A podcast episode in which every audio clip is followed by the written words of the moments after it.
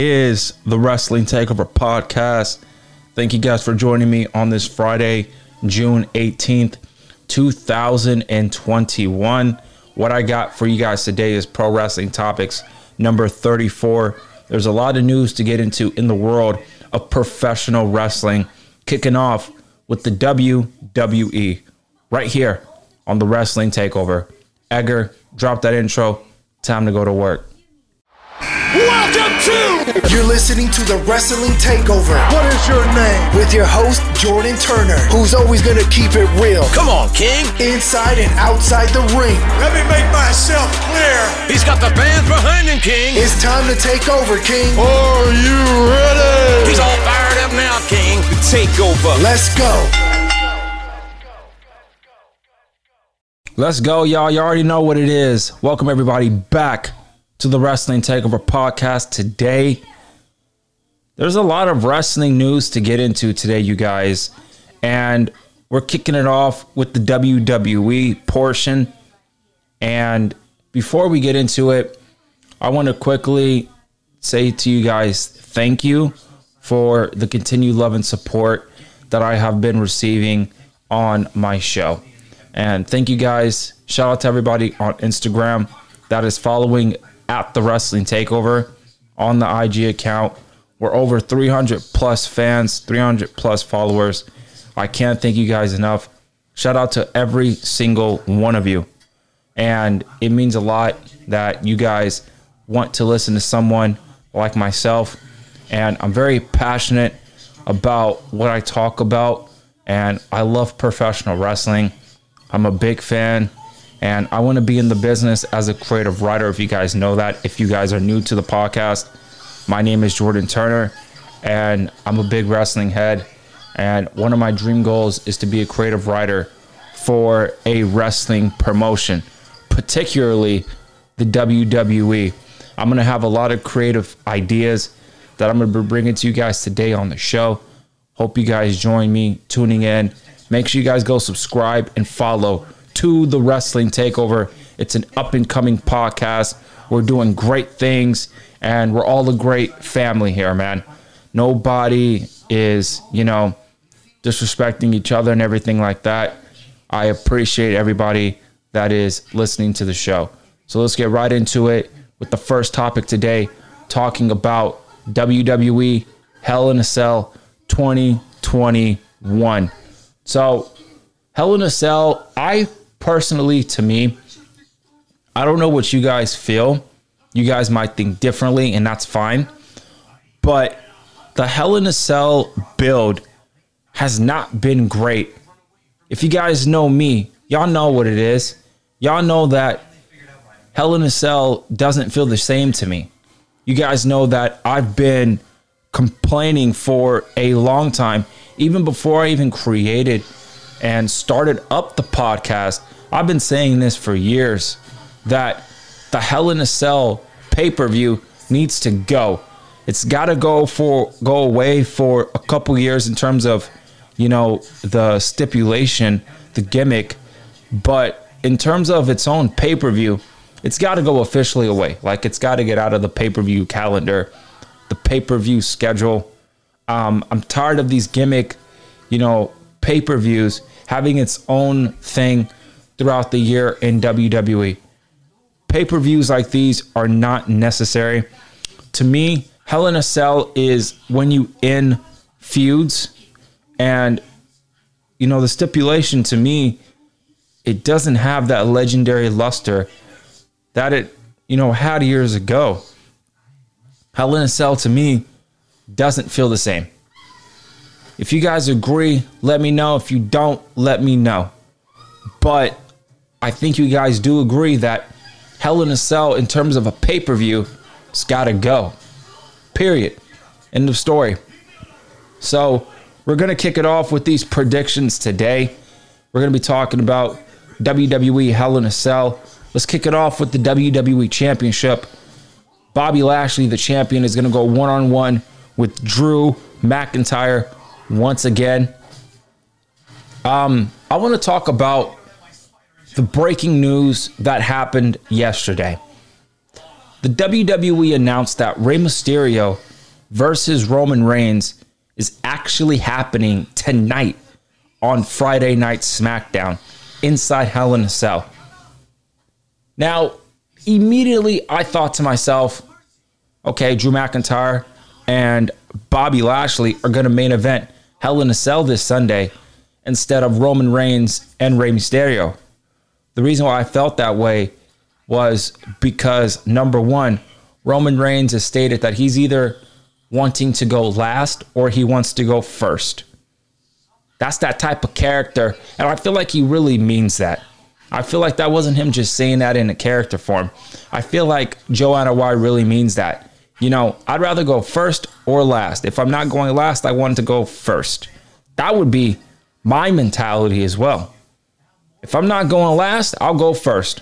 I'll put on a show so good that people are going to have a hard time following up with that match. That was the mentality that I would have. But Roman Reigns versus Rey Mysterio is happening tonight on Friday Night SmackDown. And so that should be very interesting. Are they actually going to have a one-on-one match for the title inside Hell in a Cell on SmackDown? Is this a ratings grab? For show? Of course it is. But everybody's talking about it. Everybody is going to be tuning in to Mysterio, Reigns, SmackDown, Fox, inside Hell in a Cell. So great promotion from the WWE there. Shout out to you guys for actually doing that. But I'm iffy on it. Are we actually going to get these two inside Hell in a Cell? Are we actually going to get a match between the two? Or is Roman Reigns going to use Jey Uso? Or in this case, most likely, Jimmy Uso inside Hell in a Cell. So as of now, their match is off the Hell in a Cell pay-per-view. So I can't really predict it. But I will say this. I'll predict what happens tonight. I believe one of the Usos is going to replace Roman Reigns. And we're going to get something like that. Or if we do get those two inside Hell in a Cell, Roman Reigns is absolutely going to be Thanos and absolutely beat the living piss out of Rey Mysterio. That's what he needs to do. Show a statement that I'm a vicious motherfucker. The tribal chief, the head of the table. He is the Thanos of the WWE. He wears the gold gloves. He's the Thanos of the WWE. I could see Dominic also getting involved here. You know, maybe Roman beats the shit out of Dominic as well. I don't know. But something is going to happen. Emotions are going to run high. There's so much story that can be involved in this match, and I'm very invested in it. So, Mysterio Reigns tonight. Are we going to see a part two on Sunday? As of now, the answer is no. We'll see what happens. So, that match, I'm predicting Roman Reigns is going to retain tonight. And we might not see anything on Sunday. What I think might happen is we get Reigns and Mysterio tonight. And then Sunday night, we get Jey Uso versus Jimmy Uso inside Hell in a Cell. They're pissed off at each other. Jey Uso is telling Jimmy, I got to get my allegiance to the tribal chief, cuz. Period. Jimmy Uso ain't having that. Jimmy Uso's, I don't give a fuck what Roman Reigns says. You're my fucking brother. Roman Reigns is our cousin. He ain't our blood, though. Get it, Uso? So those two guys can go hand in hand. They can square it off on Sunday night inside Hell in a Cell. I pitched that on the podcast, and I also pitched that idea on social media, on Twitter. I mentioned that Jimmy Uso versus Jimmy Uso versus Jey Uso should be inside Hell in a Cell. And if Jimmy Uso wins, he's getting Jey Uso back. The Usos, they're in the tag team division once again. But if Jey Uso wins, Jimmy Uso needs to pledge his allegiance to the tribal chief, to the head of the table. Roman Reigns, the Universal Champion. So there's a lot of bustable elements here that can happen tonight and on Sunday. We'll see what happens. Roman Reigns is going to retain tonight. That's my prediction. Let's talk about Bobby Lashley and Drew McIntyre. I'm over this feud. They have good chemistry. They had a great match at Backlash. They also had a great match at WrestleMania. This is the third match. This match deserves to be the main event, no question. And being this the main event, does Drew McIntyre win the WWE Championship? Or does Bobby Lashley retain the WWE Championship? I think Brock Lesnar is going to appear here. My prediction, I think Bobby Lashley is going to somehow retain. Brock Lesnar is going to come back. He's going to appear. He's going to take out both men. But Bobby Lashley is going to have the ability to still get on his feet, hit the spear to Drew, and retain the title. But I'm kind of going back and forth on it because the stipulation is if Drew McIntyre loses to Bobby Lashley on Sunday, Drew McIntyre will not be able to get another opportunity at the WWE Championship as long as Bobby Lashley is the WWE Champion. Now, when I heard that, I said to myself, that's kind of stupid because that means Drew McIntyre is going to win. He has to win, right?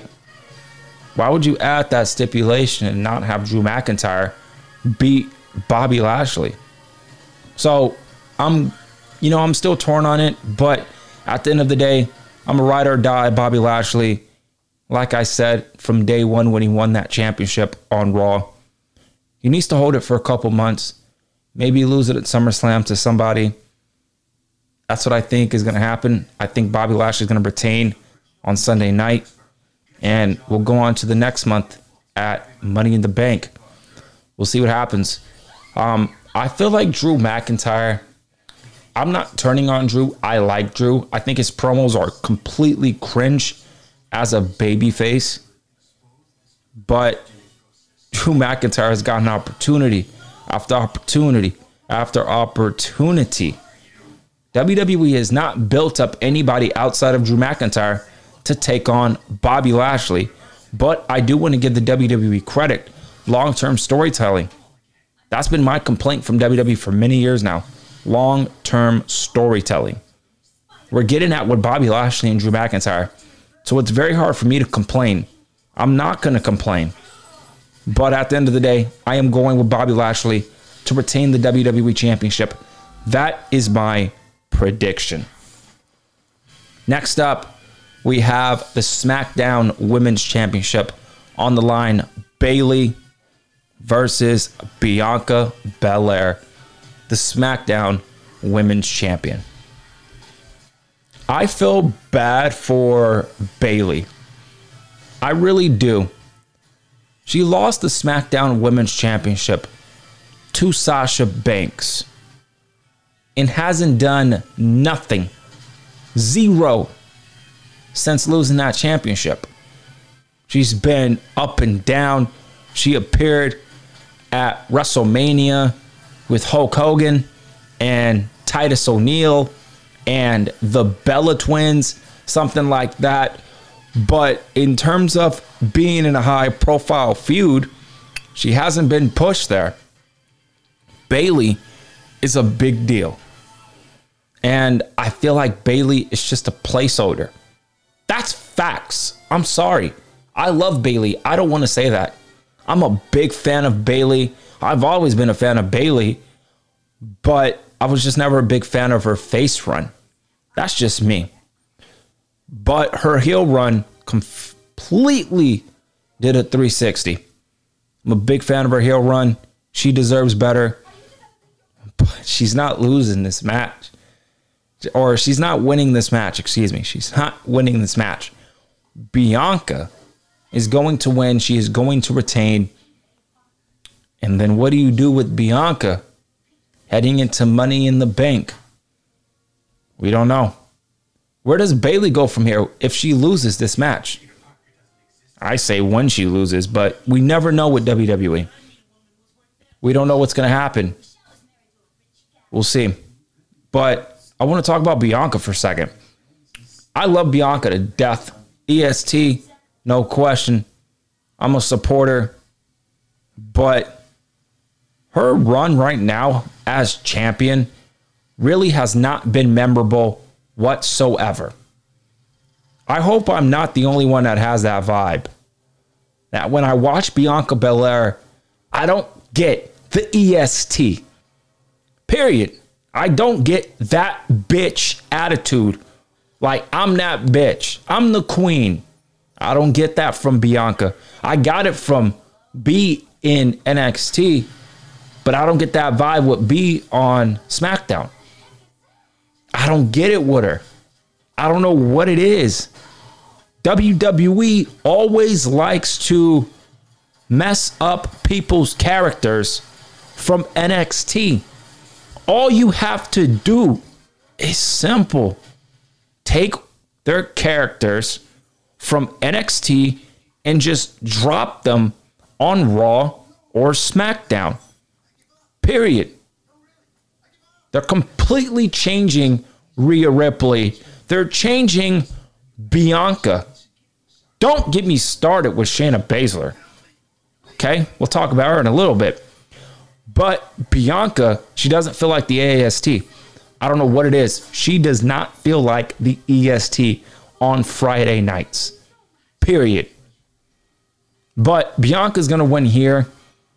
My girl, my boo, Sasha Banks, she coming back. We're going to get those two at SummerSlam. It should be great. It really should.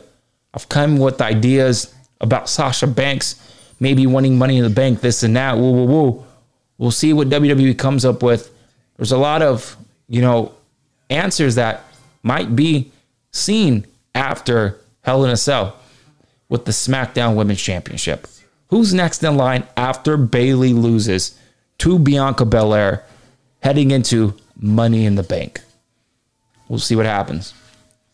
Next up, for the Raw Women's Championship, we got the champion Rhea Ripley going one-on-one with the Queen. Yeah, right. But the Queen, in this case, Charlotte Flair. I couldn't tell you. I couldn't give a fuck. The Raw Women's Division sucks. There's nobody other than Charlotte Flair. That's not Charlotte Flair's fault. That's not Rhea Ripley's fault. That's management's fault. They got nobody else. This feud with Charlotte Flair and Rhea Ripley fucking sucks. Just like the feud with Bayley and Bianca Belair fucking suck. What is the problem with booking women's wrestling on the main roster? See, I'm already getting hot. I'm going to talk about it in its own separate little topic in a little bit. But all I'm going to say is this. Charlotte Flair and Rhea Ripley, I'm kind of already over it. I'm over it. I don't want to see it again. You know, these two women have great chemistry. Their feud has been absolutely terrible. Terrible, man. I don't even know what they're doing. I really don't. But at the end of the day, it's too soon to take the title off Rhea Ripley, just like it's too soon to take the title off of Bianca Belair. Those two women will retain their respective championships on Sunday night. Rhea Ripley is going to retain. The question is, what the fuck is next? Who's next to step up against Rhea Ripley? At least I can come up with somebody to step up against Bianca Belair, that being Carmella. Carmella's incredibly underrated, man. She could step up and face Bianca at Money in the Bank for the title. Yes, Carmella will be a placeholder, no question. But at least she's a credible opponent for Bianca Belair. What about Rhea Ripley? What about the Raw Women's Division? Shayna Baszler? She's a joke. Nia Jax? She's a joke. Alexa Bliss. Very interesting. You got Bliss. But I don't know what the fuck they're doing with her right now. It's ridiculous. I know what's going on. I'm watching it. And I don't like what the fuck I'm looking at either with Alexa Bliss and this Fiend. But they got Alexa Bliss there. Unless the feud is really going to continue heading into Money in the Bank, they got to come up with a new opponent for Rhea Ripley heading into Money in the Bank. Now, I always get this vibe with Charlotte Flair, just like I do with John Cena when John Cena's in championship matches. I always get a little bit nervous. Is John Cena going to become the new champ? I get that vibe with Charlotte. Great. Charlotte's going to become the new champion. I hope that is not the case. I don't think that's going to be the case. I think Rhea Ripley's going to retain. The aftermath of that, I have no idea. That's my thoughts on that. Like I said, the Universal Championship, Roman Reigns, we talked about that. Next up, Alexa Bliss and Shayna Baszler.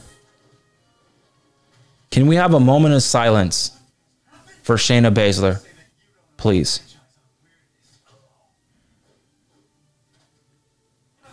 What the you know what? Man, you know what? There's no reason to get riled up. There's no reason. All I'm saying is, Shayna Baszler, you got to go talk to Triple H. Talk to Triple H. Let him know you're frustrated and you want to go back to NXT. Or ask for your release. Simple. Alexa Bliss. I like Alexa Bliss. But this character doesn't work. Don't work. It doesn't work, man. I came up with, you know, a character for Alexa Bliss. I was the only one that came up with this Harley Quinn Joker combo. Nobody else in the IWC did. You know, and WWE had an opportunity to kind of give me that vibe of Joker Harley Quinn. And they did for a little bit. I don't know what happened at WrestleMania. Not even going to go over it because I'm going to be even more pissed. Alexa Bliss is the Fiend. I don't like it. I downright fucking hate it. I am not blaming Lexi. Not at all. This is not her fault. She's doing the best work that she possibly can with this character. This is not her fault at all. This is WWE creative being non-creative. Period. WWE, you messed up on the Fiend. Now you're messing it up with Alexa Bliss. You're just not interested in the Fiend character. I want Alexa Bliss to go back to her OG character. And you got to get rid of this Fiend Lily thing. Bring back Bray Wyatt. Give the Fiend back to Bray Wyatt. Give it back to him. Simple. That's it. Alexa Bliss is going to win. That is the card for WWE Hell in a Cell 2021 this upcoming Sunday. All right, guys, next up, WWE making plans to improve quality of their programming by 2021. This is in the news, and I'm going to read it. I'm going to give you guys my thoughts. Shout out to Ringside News for the article. WWE making plans to improve quality of their programming by the end of 2021.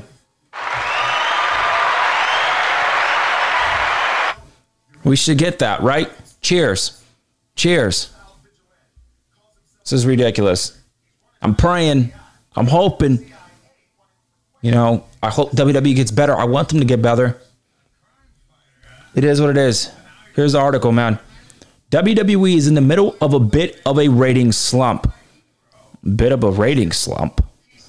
The ratings are fucking down consistently, especially on Monday Night Raw.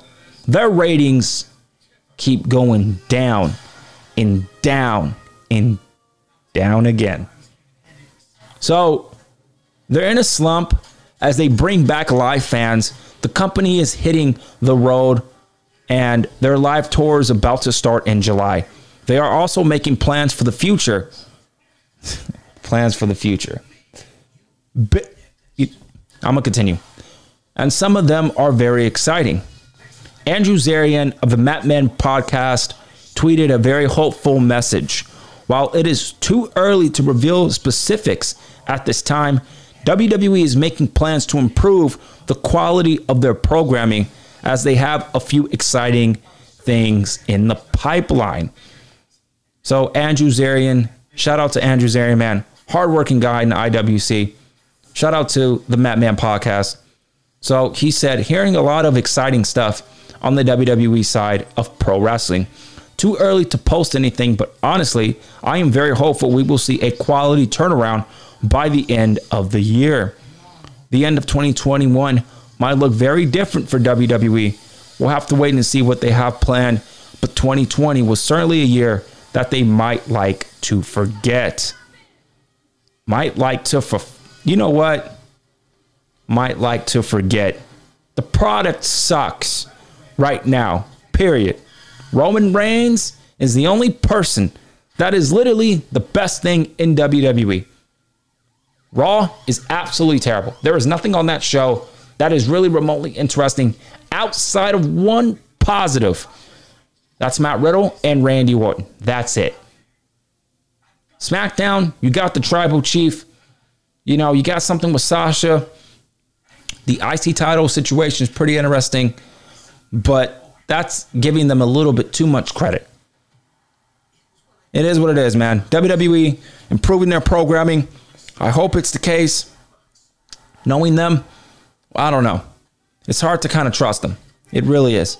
It's really hard to trust the WWE from that standpoint. Now, next up, this is crazy. This next news site is ridiculous. So, Fox and USA Network pitching lots of gimmick shows to the WWE. This is from Ringside News again. Fox and USA Network pitching lots of gimmicked shows to the WWE. I'm going to read this article, and then I'm going to tell you why I'm the smartest motherfucker in the IWC and why I am really the king of the IWC. From a creative standpoint, okay? I'm gonna read this article first, though, because this is ridiculous. WWE introduced the 24/7 title because the USA Network suggested it, okay? The USA Network, go fuck yourself. You're not creative, and you're not the king. The 24/7 title was a failure. That's just my opinion. That title hasn't been seen for a while, but Akira Tozawa is the current champion. I didn't even know that title was still around, to be honest with you. So I continue. The power of the networks can go to change WWE's plans and encourage them to make more. That is apparently happening again. We previously reported that King of the Ring is rumored to be coming back. There are also reports of a Cyber Sunday type event. Those ideas could be coming at the Benson of those networks that shell out a ton of dough for WWE dwelling viewership. Once again, shout out to the GOAT, Andrew Zarian of the Mat Men podcast. tweeted out to expand on WWE's gimmick, you know, shows coming back and etc. And he expanded on Russell Volt's previously tweet as they reported this as well. So the previous report about WWE's themed events, he revealed that the networks have pitched ideas to the company in an effort to create more special programming. He said, I quote, heard the following, I quote, there will be a lot of more gimmicked themed shows. The network also have pitched several Raw and SmackDown shows as well. We will have to see what kind of special gimmick shows WWE can come up with. They might be handed an idea from Fox or USA Network that they can't refuse. This could lead to some interesting programming, but we do know to expect, quote unquote, a lot more gimmicked theme shows down the line. The big question is what they will pick. WWE have used a lot of themes over the years that could get a retirement. King of the Ring and Cyber Sunday could be just the starting point as WWE continues their efforts to recapture attention in the marketplace. Fuck you, WWE. USA Network, I see you. Fox, you know what's good. But fuck you, WWE. You're a piece of shit. Okay? Number one. Who came up with theme shows? Who came up with the theme shows? Right here on the fucking podcast. It's the Wrestling Takeover podcast. I'm your host, Jordan Turner. And I was the one that continuously pitched theme shows for Raw and SmackDown throughout the year. I even pitched it when I had Wrestling Vibes, when I did my blog all those years ago. I pitched it there too. This pisses me off. And it pisses me off because, number one, I pitched this shit years ago for the WWE. You have theme shows spread across Raw and SmackDown throughout the year. Theme shows on Raw, theme shows on SmackDown. Build those things as pay-per-view caliber shows. It will get the ratings up. It will have importance to not only Raw, but it will have importance to Friday Night SmackDown. Why does it have to take Fox and USA Network to pitch these ideas for WWE to be like, yeah, you know what? We'll finally do it. Motherfucker, I've been doing that shit for you guys for fucking years now. Guys, when I tell you I'm one of the most creative people in the community, I'm not bullshitting you guys. This pretty much solidified that fact exactly. Because I pitched this theme shows for a long time now. I'm not just saying shit. I am not just saying shit whatsoever, man. Theme shows for both Raw and SmackDown have to happen. It will benefit all parties involved. It will benefit the USA Network. It will benefit Fox. It will benefit the fans because now the fans will have a reason to go out there and watch a Monday Night Raw and watch a Friday Night SmackDown. That's all I've ever wanted. You have those theme shows spread out across the pay-per-view calendar. Why does it have to take the USA Network? Why does it have to take a Fox to tell the WWE to do something like that? Where there's been someone that has been saying that and have the WWE do exactly this for many years now, and they didn't do it. Now you want to do it. It will make the pay-per-views even more important. It will make Royal Rumble. It will make WrestleMania. It will make SummerSlam, Survivor Series. It will make those pay-per-views feel even more important. I even brought up King and Queen of the Ring to be its own pay-per-view, not a themed show. Do not do that as a themed show. That should be a pay-per-view. Replace Money in the Bank for King and Queen of the Ring.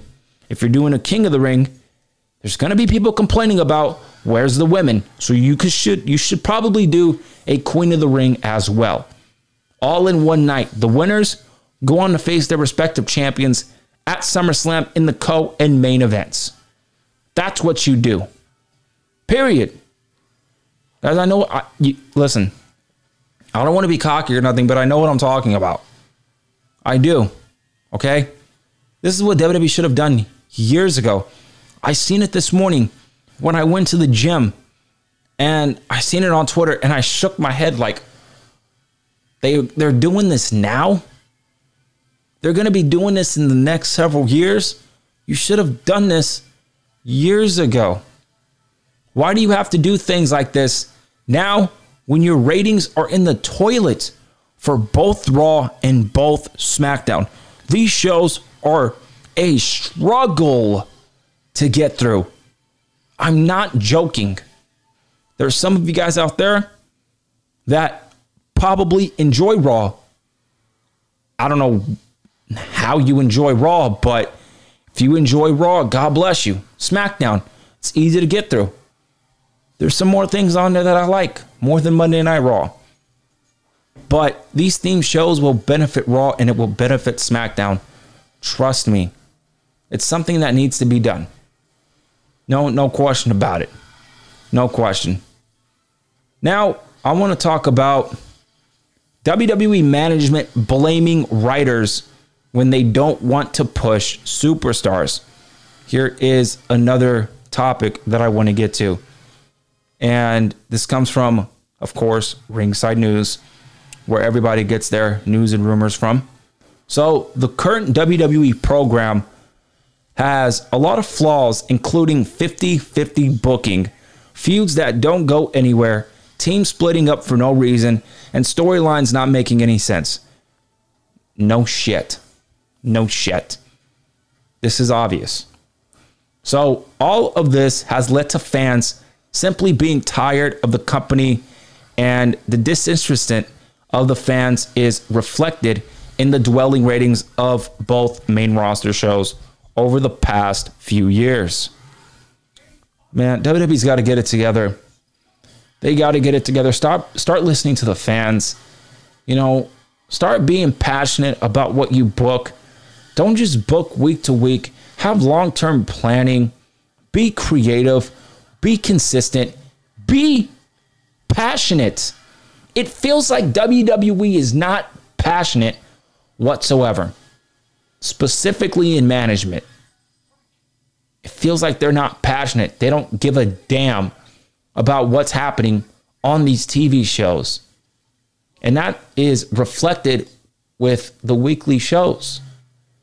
We see that you guys don't care just by 50-50 booking. No characters, no investment in storylines, fucking up the women's division, and not caring about the women's division at all. You did the women's evolution with Ronda, and this is a fact. I don't care what anyone has to say. WWE did the women's evolution pay-per-view. They brought in Ronda Rousey. It was all a publicity stunt. Because if it was not a publicity stunt, I don't want to scream here, but I'm just very upset. It's not a publicity stunt. Then why aren't the women getting more TV time? Why aren't the women having, you know, in-depth storylines? Why aren't the women having characters? You have some of the best women's wrestlers in the world.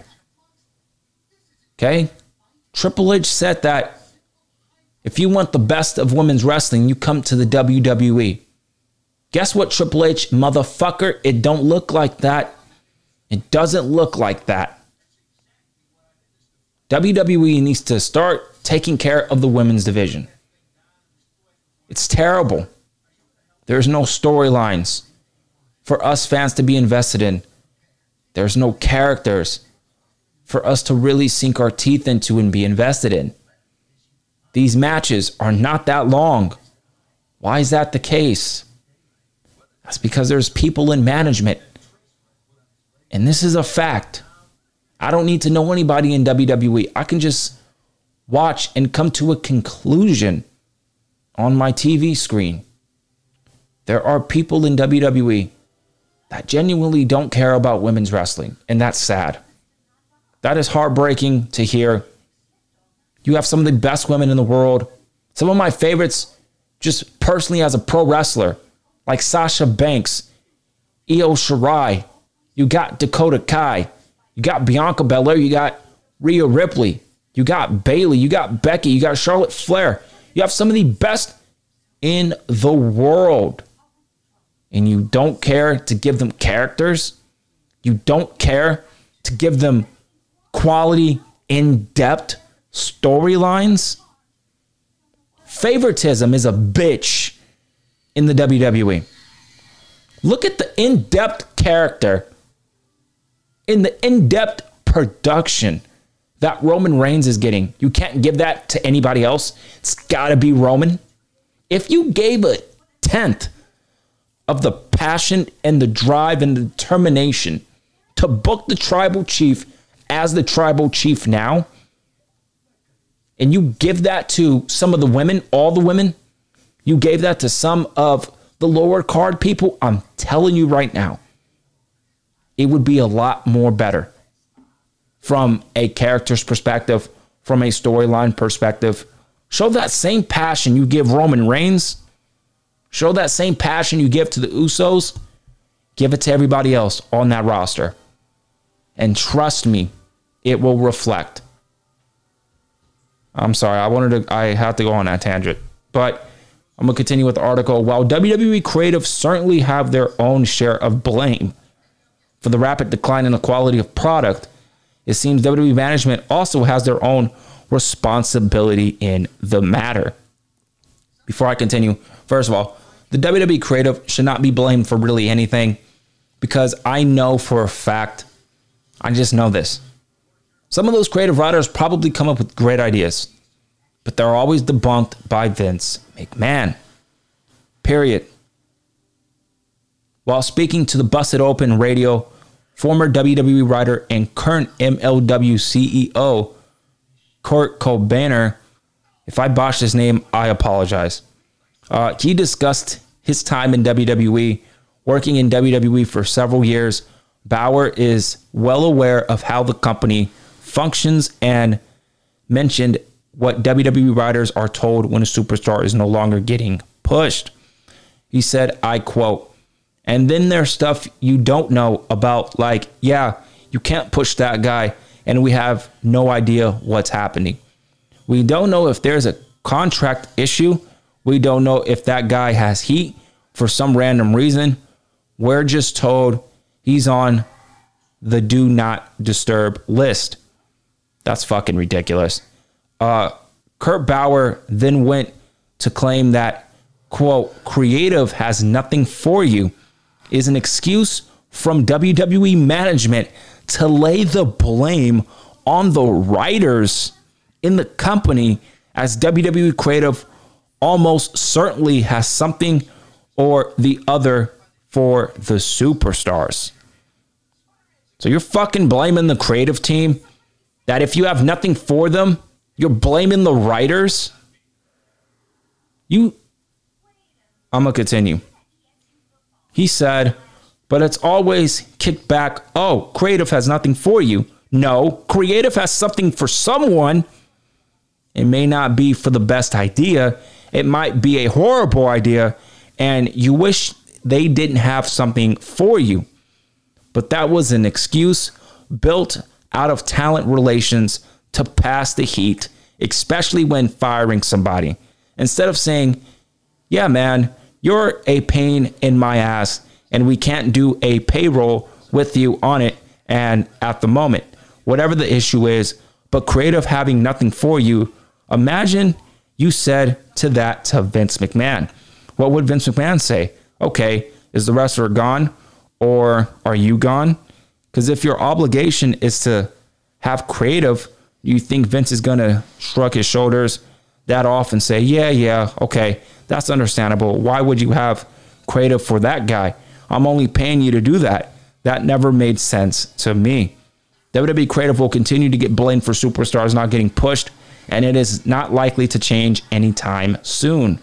It is to be noted that there were partnership talks between WWE and MLW. However, those talks were already finished before WrestleMania 37 this year. Fuck management. Fuck them. Okay? They're blaming the writers. Why are you blaming the writers? You have a higher position in management than these writers. So if you don't want to push somebody, you're going to be like, yeah, hey, writers, we're not pushing this person, but it's your fault. Bitch, what the fuck? I would have went off. I would have said something. I'd be like, yo, check this out. We got something for this particular person. But you in management don't want to push this person. Don't put the blame on us and act like we have nothing for them. That's bullshit. When I say I would speak up if I was in one of the writing rooms, I'm not joking with you. I would have spoke up because I'm getting blamed for something I didn't even do. That is pretty much management blaming these goddamn writers for something they didn't do. I bet you, I'd put money that half of these writers have ideas for every single person. But instead, management doesn't have anything for them. So in that turn, okay, if management doesn't have anything for you, that means creative is not going to have nothing for you as well. That's a load of crap. I'm telling you, these writers, I would love to write for the WWE. I really would. I feel like I have a lot of creativity that could be flown in that company. But man, reading these things really just have me scratching my head and be like, damn, it is really tough to be a creative writer in the WWE. If any fucking writer out there that wrote for the WWE, man, you want to like talk to me, I'm down to talk for sure. Because this is crazy. These writers are getting blamed. Why are they getting blamed? They have ideas. Management doesn't. So in that case, the writers are to blame. Bitch, I already have ideas. You don't have any ideas. So you're going to put that blame on me and act like I don't have any ideas for a specific tag team or a specific person? That's not cool. That means management are a bunch of bitches. That's what this article is telling me, that management are a bunch of clowns. They're a bunch of phonies. They're crybaby bitches. Period. That's terrible. If I was a creative writer, I'd be pissed. I'm getting blamed for no reason. That's pretty much what this article is saying. That's ridiculous, man. So, that's my thoughts on WWE's topics. We went a long time with those, but I hope you guys are staying tuned to the podcast. Now, I'm going to take a break. I'm going to get some water. And when I come back, we're going to be talking about Impact Wrestling and finishing up with AEW right here on the Wrestling Takeover.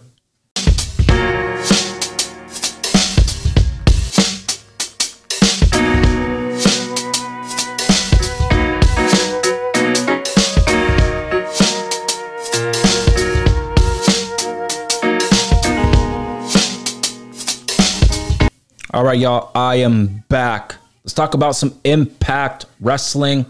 Just letting you guys know, the card for Impact Slammiversary looks fucking great.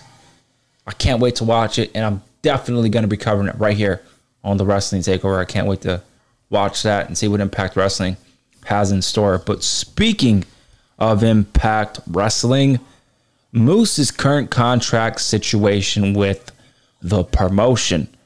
This is from Ringside News, of course. So Moose is coming off a big match at Impact's Against All Odds. He lost a definitive title bout, and it was a devastating match against Kenny Omega that saw the Young Bucks invade the Impact Wrestling pay-per-view's main event. That will not be the end of the story for Moose. According to a report from PW Insider, those in Impact Wrestling believe that Moose has inked a new deal with the company. The belief is that he will continue working with Impact Wrestling moving forward. They said, I quote, the belief among those I've spoke to is that he's coming to terms on a new deal, but nothing has been officially announced. The Impact Wrestling World Title match at Against All Odds was filmed at Daly's Place on June 4th. That match included a lot of action, but it was dark to hide the empty venue. There still had some extra seats at ringside to support crowd noise. So Moose re-signing potentially a new contract with Impact Wrestling. That's pretty great. That really is. It's pretty good for Impact Wrestling. Moose is very talented. I'm a big fan of the guy. I started to become a fan of him in Impact Wrestling, and I believe he's homegrown in Impact Wrestling, and he's a main event player. My problem is Impact has a great roster. My issue is their TV deal, man. It's not the biggest. And I want more eyes on Impact Wrestling. I'm a big fan of Impact Wrestling. I do watch Impact Wrestling every single Thursday. I just don't cover it, but I do watch. And I'm very impressed to the build of Slammiversary. I can't wait for that pay-per-view. It's going to be a big deal. Now, I've come up with a lot of scenarios in terms of maybe Impact Wrestling should bring back TNA and rebrand it as TNA again. Maybe Impact Wrestling to, you know, some sort of partnership with AEW, which they have, but I want that partnership to even go extensively, and maybe TNT, TBS can maybe work with Impact Wrestling, work with management, and put their, you know, brand, put their platform on one of those networks on a Saturday or something like that. I don't know. I'm just throwing out ideas because I really love Impact Wrestling. I love what they're doing. Their women's division's on fire. Their tag team division's really great. The X division's always been one of the best, in my opinion. And speaking of the X division, they are bringing back the X division match. I cannot wait for this. I am a big fan of what Impact Wrestling did with that, and they are bringing it back, man. This is going to be crazy. This is going to be crazy. This is a big deal, and I don't know why they got rid of it, to be honest with you.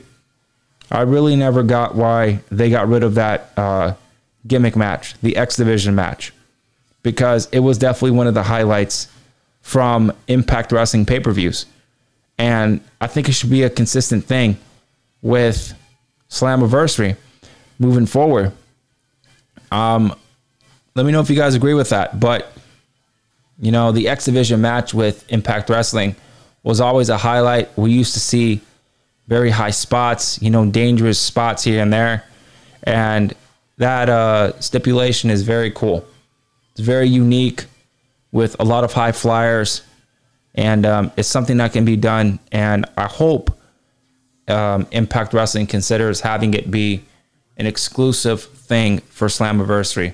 So we'll see what's popping with that.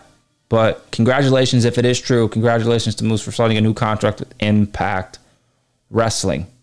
Speaking of Impact Wrestling, Mickie James likelihood headed back to the promotion. Now, again, I hope this is true, because Impact's Knockouts division is pretty lit. It is pretty lit. So Mickie James likely headed back to Impact Wrestling. I thought she signed with NWA, man. I guess not. We'll see what's popping with this one. So WWE released Mickie James, which is fucking ridiculous. Fuck the WWE for that. So they released Mickie James from her contract, and that started a pretty big controversy.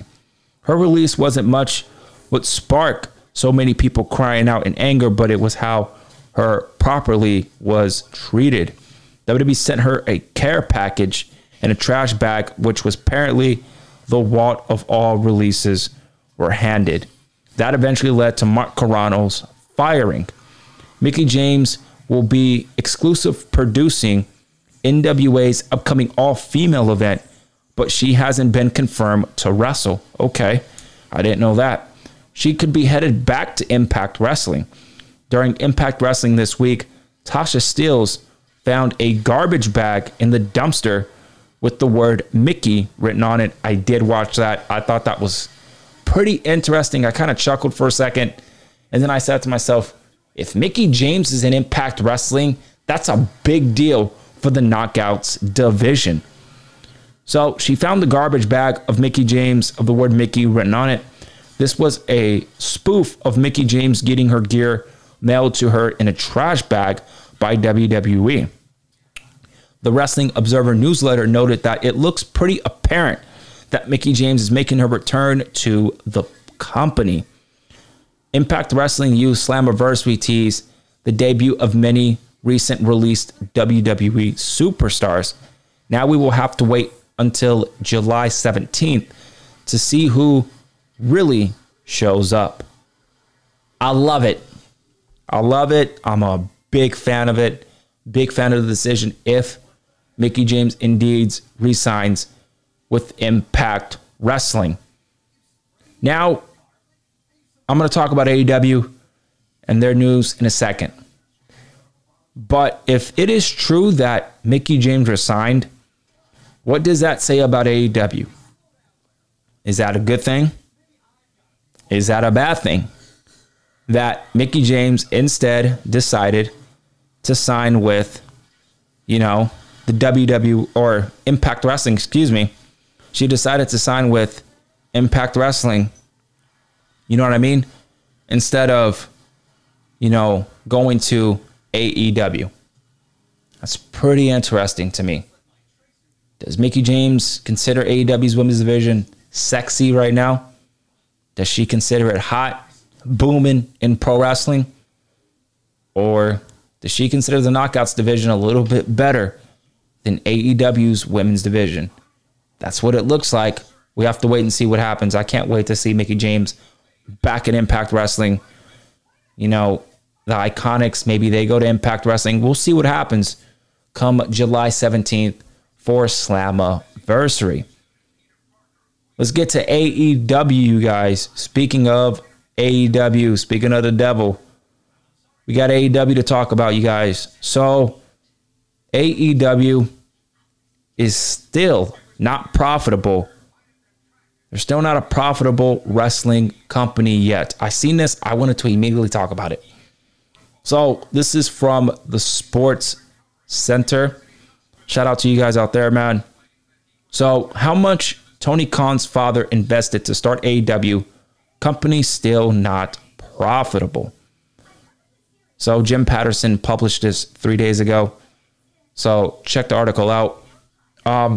After a massive investment from Tony Khan's father, and despite growing a fantastic rate, AEW is still not a profitable wrestling company. That's interesting. Let's read this. So just a couple of years in, AEW has cemented a foothold in the wrestling industry, and it continues to grow. Having said that, there's a long way to go before the company is where it wants to be.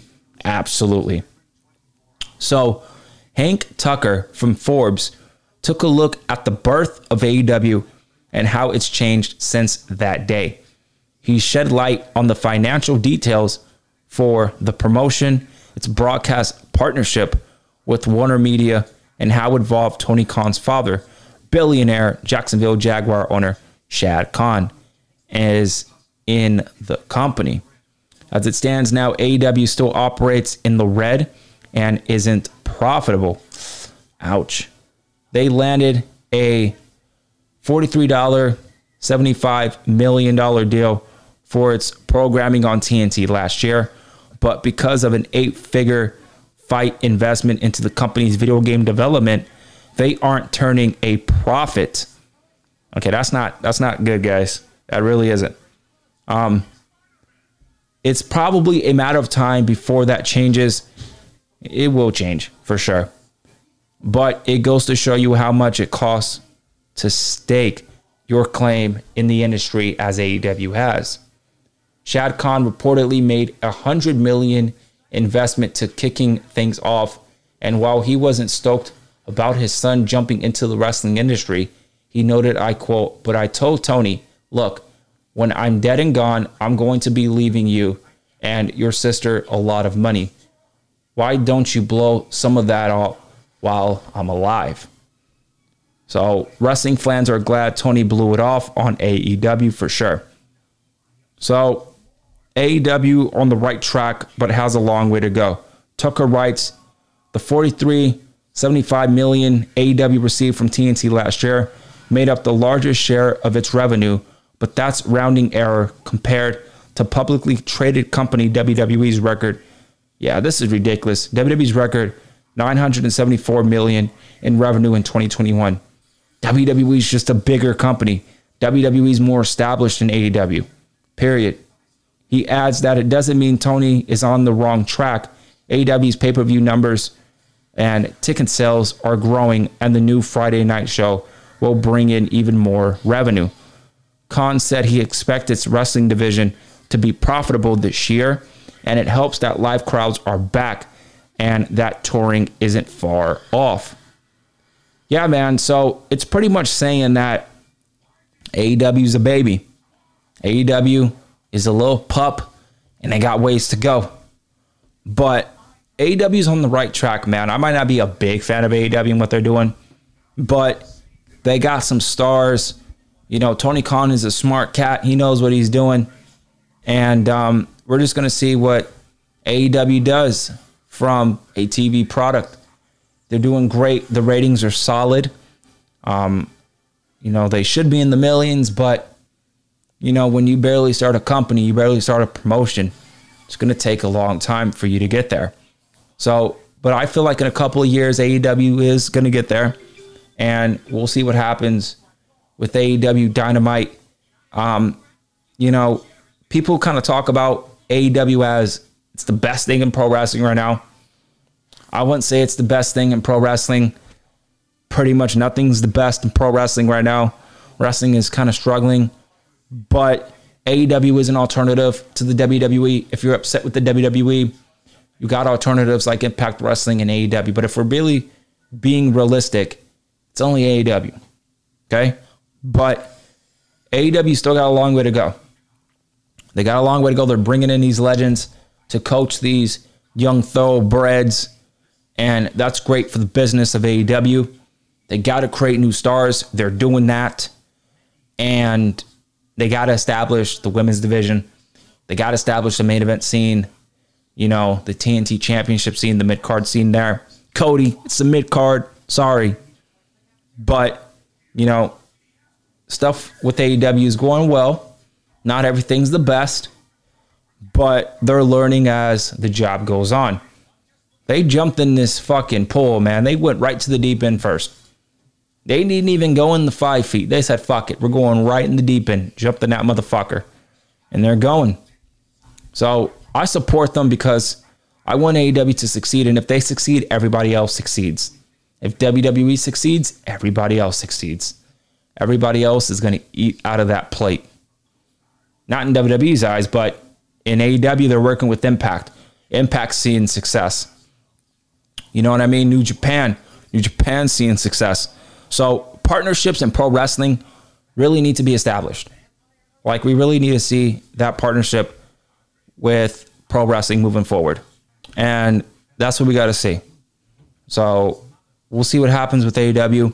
That's all I got for you guys today on the Wrestling Takeover. I hope you guys, you know, go follow the podcast on Instagram at the Wrestling Takeover, and go follow me on Twitter at JT Takeover. Subscribe and follow to the Wrestling Takeover on iTunes, Anchor, Google Play, all podcast platforms. Thank you guys for the continued love and support. The next time I will see you guys is Sunday night for WWE Hell in a Cell. It's the Creative King. It's a wrap. I will see you guys next time. 17 shots, no 38. Yeah, I got the Glock in my robbery. 17 shots, no 30. Yeah, she's fine. Wondering will she be mine. Walk past our prayers.